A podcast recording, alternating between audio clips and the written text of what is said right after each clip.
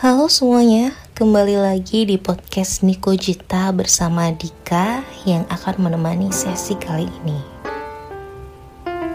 Selamat datang para pendengar dan selamat datang kembali untuk para pendengar yang udah lama nunggu. Selamat datang di sesi kali ini. Hari ini aku mau ngebahas soal orang pengganti. So, jadi teman-teman apa coba yang teman-teman pikirin soal orang pengganti? Kalau menurutku sih orang pengganti itu orang yang bisa ngegantiin keberadaan seseorang yang udah pergi.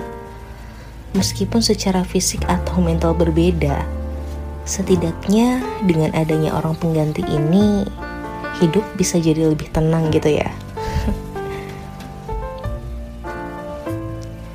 Tapi ngomong-ngomong soal orang pengganti, wajar nggak sih kita perlu waktu yang relatif lama dari orang normal lainnya untuk bisa menerima keberadaan orang tersebut?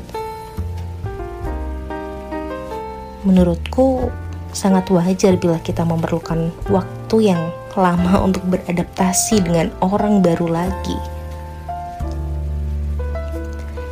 Karena orang pengganti ini istilahnya orang baru yang mencoba menempati posisi orang yang sudah lama ada di hidupku.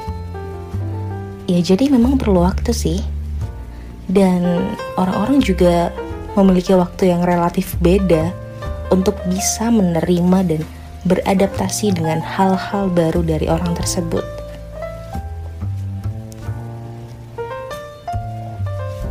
Jadi, untuk kalian yang sedang merasa menjadi orang pengganti dalam hidup seseorang, kalian sabar aja ya.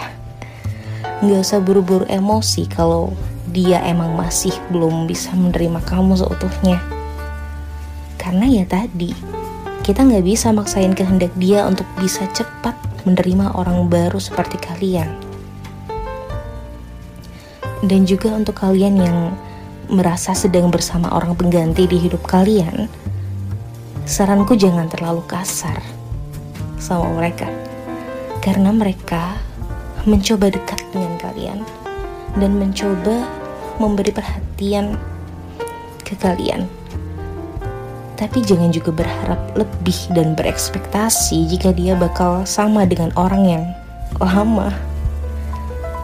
Karena orang pengganti ini adalah orang baru yang akan menemani hidupmu ke depannya nanti. So, oke, okay, mungkin segitu aja sesi kali ini. Sorry banget kalau ada salah kata atau perkataan yang nggak enak di hati kalian.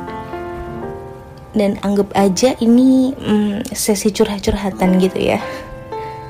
Ya udah, terima kasih yang udah mendengarkan dan sampai jumpa di sesi selanjutnya. Bye.